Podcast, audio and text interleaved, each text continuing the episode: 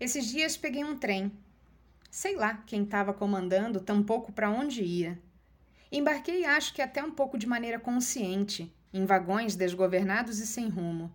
E os cenários que vi, minha amiga, se eu te contar, temos lugares que podem ser bastante assombrosos dentro da gente, e acessá-los não é um sinônimo de bom passeio. Para ser sincera, já foram várias viagens assim ao longo da vida. Quase sempre embarquei nesses trens quando estava distraída, vagando por uma plataforma qualquer na minha mente. Nesses rolês, revisitei memórias, criações com base em lembranças poluídas pelo meu ego, pelo meu cérebro, sempre em direção ao precipício, ao abismo de todas as vergonhas e todas as dores que ecoam mais alto nessas horas. Esses dias peguei um trem e o que mudou foi perceber que estava nele e que não queria estar. Quando voei para longe, o que vi foi um labirinto de areia movediça e a personagem que eu acho que sou estava atolada lá no meio.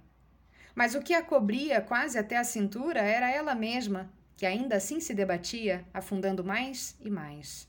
É interessante o que vemos quando nos afastamos, ainda que só um pouquinho.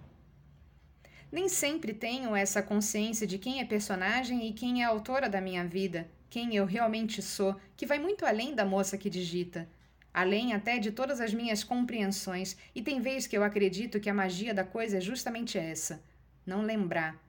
Mergulhar tão profundamente que passo a esquecer que eu também sou esse mar, que dá para nadar a favor da minha maré, Parte da minha rotina ultimamente está focada em reforçar o fato de que eu não sou os meus pensamentos, muito menos preciso embarcar em todos eles, porque não preciso.